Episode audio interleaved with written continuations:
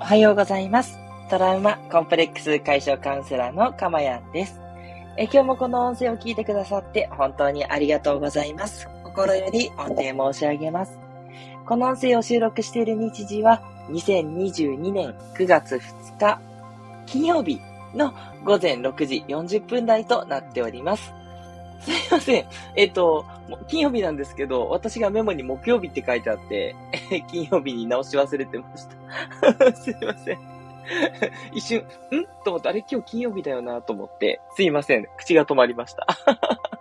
はい。ということでね、今日は金曜日の朝、ね、いや、今日お仕事したらお休みっていう方もね、多いんじゃないでしょうか。ね、えー、9月に入りまして、えー、早速2日目にもうなりましたけれどもね、えー、どうですかね、皆さん、えー、充実した1日は遅れましたでしょうか？ね、防災の日でね、えー、私は、あの、子供をね、防災頭巾被った子供を迎えに行ったりなんてことをしてましたけれどもね、皆さんはどんな1日ね、9月3日お過ごしでしたでしょうか？ね、大丈夫です。あの、うまくいかなかったこともですね、今日の2日に挽回すれば OK ということでね、今日一日をね、また有効活用していただければと思いますし、今日頑張ったら明日お休みという方はですね、ぜひぜひ、えー、今日ね、残りのパワーをうまく使っていただいて、明日のお休みを楽しみにね、えー、そこをエネルギーにして、えー、頑張っていただければというふうに心から応援しております。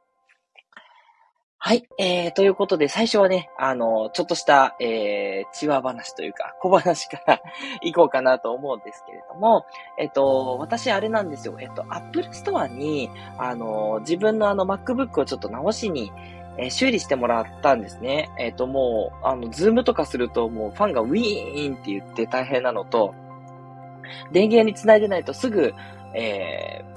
パソコンがバチャンって落っこっちゃうので、これはバッテリーかなと思って見たら、バッテリーがもう交換時期ですなんて出てたんで、まあおそらくこれだろうな、ということで、えっ、ー、と、2日前ですかね、火曜日に、えっ、と、アップルストアに行って、新宿なんですけどね、アップルストアの新宿はマルイの1階に入ってるんですけど、そこにね、持って行って、で、修理をお願いして、まあ、ちょっとこれがないとね、もうほんとこの音声配信もね、なかなかままならなくて、実はね、結構、あの、宿泊しながら、この2日間ぐらいやってたんですよ。で、やってて、で、あの、この、ノートパソコン預けるときに、いやもうこれがないと、もう本当に仕事をはかどらないしね、できなくて、もう命みたいなもんですって言ってね、えー、あの、アップルの店員さんもきっと驚きのような発言をしてですね、じゃあ、なんとか頑張ってね、修理早めますね、なんて言ってくださって、まあでも一週間ぐらいかかると思いますって言われたんですよ。まあそうだよなと思ってね、なんとか一週間ぐらいなしでしのごうと思ったんですけど、なんとですね、えっと、昨日ですね、昨日メールというかもう、水曜日の夜遅くぐらいにメールが入ってて、作業が終わりました。と、あの、バッテリーの交換で治りました。みたいなね、連絡が来て、ええー、と思って、一週間かかるって言ったのに、一日半ぐらいでもう直しちゃったの？と思って、すごいスピードだなと思って、いや、もしかして私の命発言が効いたのかな？と思って、言ってみてよかったな、とかね いろんなこと思って、それが効いたかどうかわかんないんですけど、すぐね、スピーディーに直してくれたんですよ。いや、さすがアップルだなと思って、で、それでもう一回ね、アップルストアにね、って取りに行ったっていう、まあ、それだけのね、お話なんですけど、ね、やっぱりこうやってその自分がね、思ってる期待値を上回る、そう、一週間とか言われてたのが二日とかで治ってきたらすごいなってやっぱ思うし、ね、やっぱこう、企業に対してよりこう、なんつうのかな、えー、親密度というか、より好感度が上がるなって思いますよね。なので、そう、私もね、あの、ちょっとずつですけども、皆さんがね、幸せになったっていうのがね、よりね、もっと強くね、感じていただけるように、期待以上の効果があったって言っていただけるような、そんな癒しをね、届けたいなというふうに思ったわけです。はい。それからね、豆知識なんですけど、えっ、ー、と、アップルストア新宿はですね、駐車場が近くにないんですよ。あ、ごめんなさい。駐輪場が近くにないんですよ。自転車止めるところですね。なんで、どうすればいいかっていうと、実は裏に通用口、あの、社員の方が出入りするところが裏にあるんですけど、そこに持ってくと、なんと自転車が止められます。で、かつ、丸いでショッピングをすると無料なんですね。本当はなんか1日200円とかかかるんですけど、無料でね、止めさせていただいて、でも、丸用だから利用しなくても止められるんですね。止めて200円で1日使えるんで、結構お得なんですよ。多分誰もね、知らないと思うんで、そう、私どうしようかなと思って、でも雨降ってたんでね、なんとか、あの、雨がっぱ来て、もうびしょびしょになりながら、近くに止めたいと思って、その通用口の人に聞いたら、あ、ここに止めて OK ですよって言って、で、ちゃんと紙も出てきてね、あの、ここに200円をね、払って、後で払いますみたいな、こう、誓約書みたいでサインするだけなんですけど、それ書くだけで止められるんで、アップルストア新宿に行かれる方は、ね、えー、無料で駐輪場に止められるということを覚えておいてください。誰が役に立つんだってめちゃくちゃ超超マイナーな情報でしたね。大変失礼しました。ということでね、え雑談はこれぐらいにして本題に入っていきたいと思います。えこの放送ではですね、え私の癒しの声を聞いていただく今の幸せと、それから一つテーマに沿ってお話をしていきます。え私はカウンセラーですので、メンタルのね、改善、それに聞くようなお話を一つさせていただきますので、それをあなたが聞いて、で、常にね、その情報と接する。それだけでね、あなたの人生がどんどんメンタルが変わっていって、なんと未来英語幸せになれてしまうというね、そんな魔法のプログラムをお届けしております。はい。ということでね、今日のテーマなんですけれども、今日から新しいテーマに行きたいと思います。はい。今日は、介護における教団間の負担差1ということで、またね、タイトルコール忘れちゃいました。せっかく教えてもらったのに。うー。何回忘れとんのじゃってね。すいません。私も軽度の ADHD なんでね、こうやってすぐ忘れてしまうんですけれども。それのせいにしていいのかと思いますがね、れっきとした、えー、認定なので、それのせいにしたいと思います。ということで、介護における兄弟間の負担差ということでね、お伝えしていこうと思うんですけれども、はい、今回もですね、ネット上のお悩みを拾っておりまして、これをね、読んでいって皆さんと一緒にね、考えていきたいなというふうに思います。それでは早速読んでいきますね。はい。えー、実父、実際の父ですね。えー、実際の父80歳を介護している40代前半の女です。兄が一人います。介護をする経緯は大まかに母が末期癌で亡くなり、要介護認定されている父の一人暮らしが困難ということで私のところに連れてきました。私も兄も実家から遠く離れて暮らしており、お互い片道4時間はかかる距離でした。兄が介護をするのは兄嫁が良い顔をしないということ、子供がまだ小さく手がかかること、父も母も私に介護してもらいたいという意思があり、結局私が見ることになりました。夫も子供も了承してくれた上でです。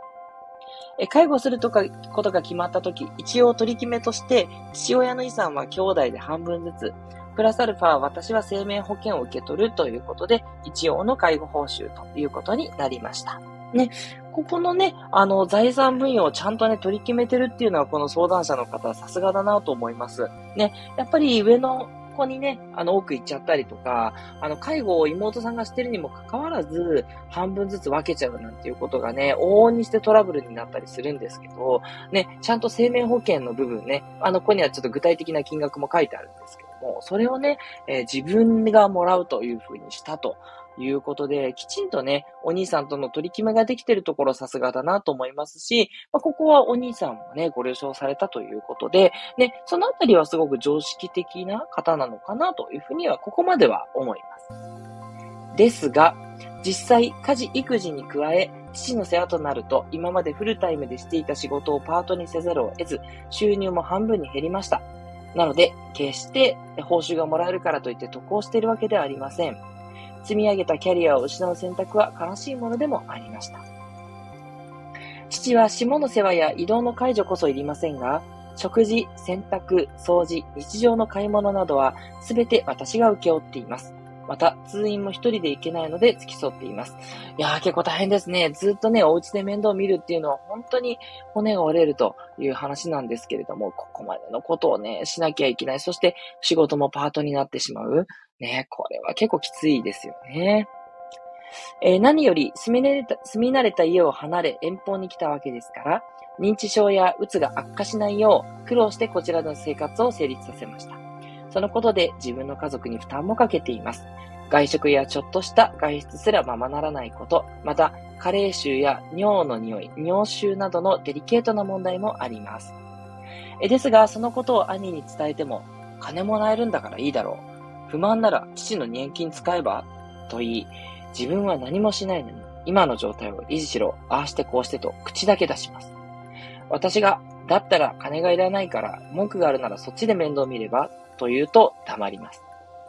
都合が悪いと思ったのか理由はわかりませんが、そのまま私に任せたまま、こちらが指摘するまで何ヶ月も父親に電話の一本すらよこしませんでした。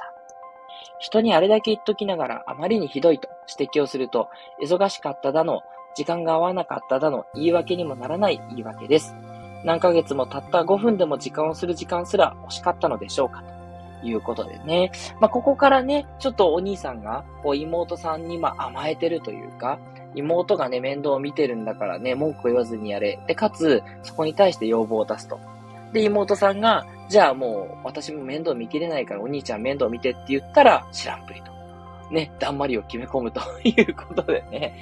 うん。まあ、でも、だんまりをね、決め込むっっていうのはすごいですね。なんかそれはそれで結構妹さん、つまりこのご相談者の方も、なかなか強い女性なのかなと いうふうにね、文面だけなんですけど、ちょっとね、お見受けしたりします。ね。あの、もっとガンガンと言ってくる人だったら、ね、何、あの、ふざけたこと言ってんだってね、もうお前が面倒見るって決めただろつってね、お兄さんがなんか怒って怒鳴ってきそうなね、感じすらするんですけど、いやもし私がこのお兄さんだとしたら、私あの実際妹がいて兄なんですけど、実際あの、えー、両親の面倒は、まだ介護じゃないんですけどね、妹があのほとんど近くで見てもらってるんで、もう妹に感謝感謝と思ってね、思ってます。あの私はもう本当にあの頭が上がらないというか、自分はそういったことが一切ね、できない、あの、ダメなところありますから、妹がね、本当にやってくれてるんで、もう感謝しかないですけどね。いやー、この、あの、妹と兄の関係がちょっとこじれてきたといったところがわかりますよね。続けますね。え、思えば、母親の介護からそうでした。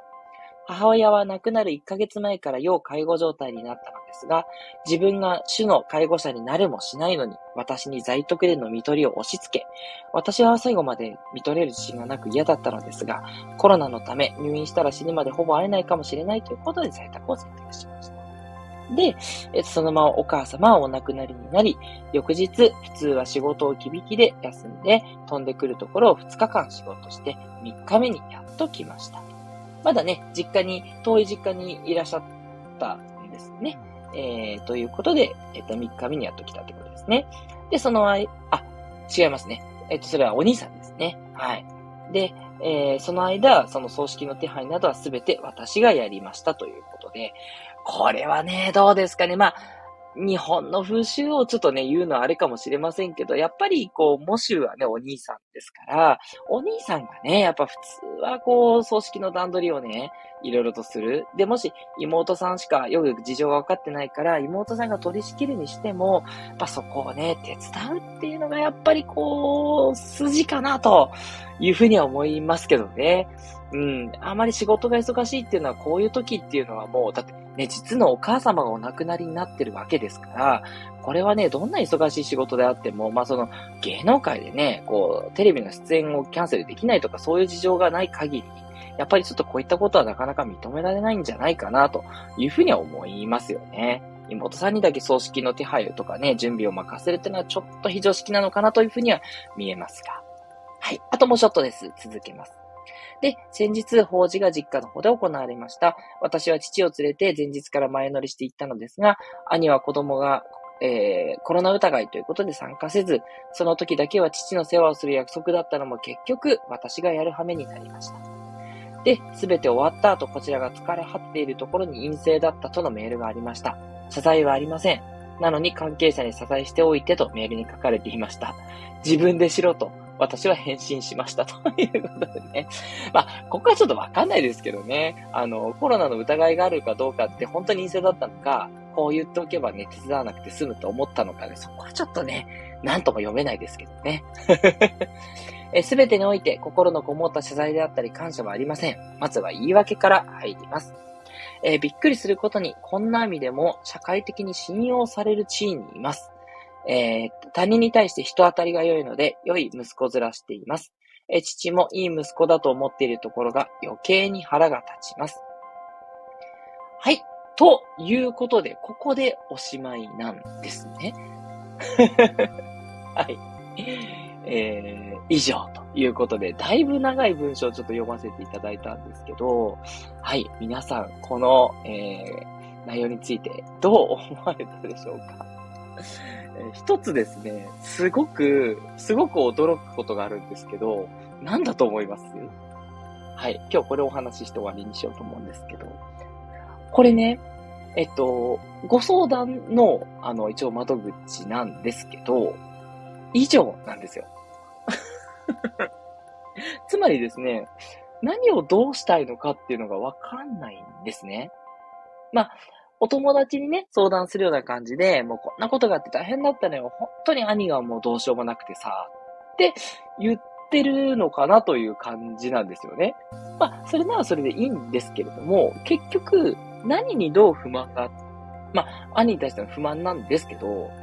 これをど、どうしたいのかというか、うん、何を解決したいのか、どこが問題で何を解決したいと思っているのかが全然書かれていないんですね。はい。